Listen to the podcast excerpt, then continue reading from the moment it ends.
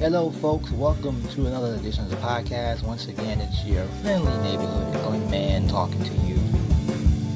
Now, here in New York yesterday, it was sort of a funny story, a weird story.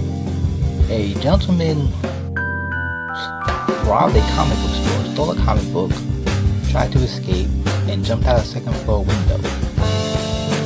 Which is like really, you know, he was on drugs or mentally disturbed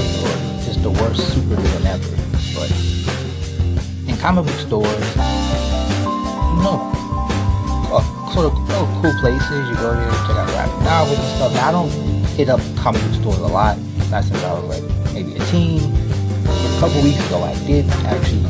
There's a couple comic book shops because I was trying to get a hold of this special giveaway comic book. So collector's item that DC Comics had released in conjunction with TCM, Turner Classic Movies.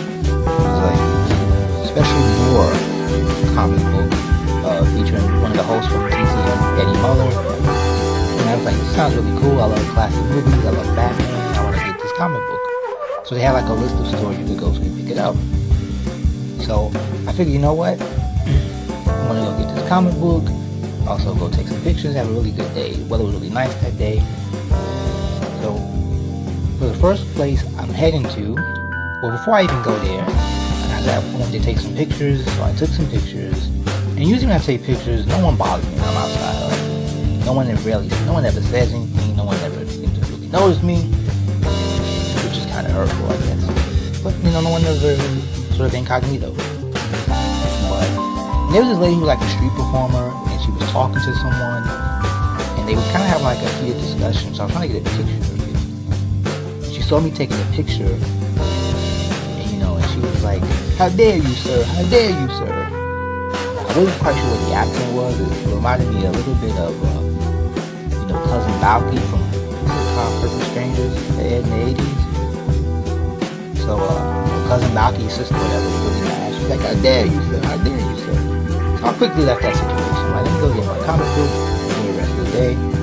Because the first comic book shop, they had no idea what I'm talking about. They're like, uh, they're like, dude, nah, we don't anything about that. I'm like, okay, fine.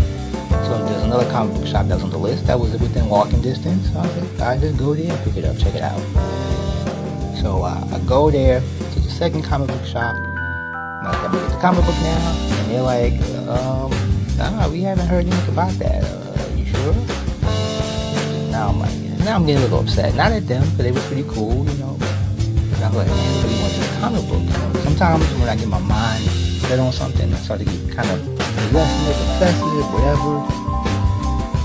I looked at my phone, and just look at the list again. I was like, okay, the nearest comic book shop on the list. The next one is a little further away, a couple blocks away, but I'll, I'll walk it over there. All over, I'm going across town. I'm going from East Village to West Village. I get to the other comic book shop, and there's a very nice lady there. And I'm like, hey, I'm trying to find comic book. And oh, I'm not sure. I don't. I said, I'm gonna work. I'm just, you know, sitting here who runs the place while he's out for lunch. So she's like, I think we've got some stuff. And she's looking around, and the other person who was there helping was like, I don't think he was expecting some deliveries, but it didn't come. So I was like, I'm getting a little. Now I'm getting really, really frustrated. So now I'm about to go leave, go to another place. And I'm like, you know what, Glenn, stop walking around like a fool. Use your phone, call the next place on the list and see if they have the comic book. So I call Midtown Comics, Midtown Manhattan. And I say, hey, I'm trying to get a hold of this comic book. It's a free collection giveaway. Blah, blah, blah, blah, blah. And the lady's like, um, I haven't heard anything about that.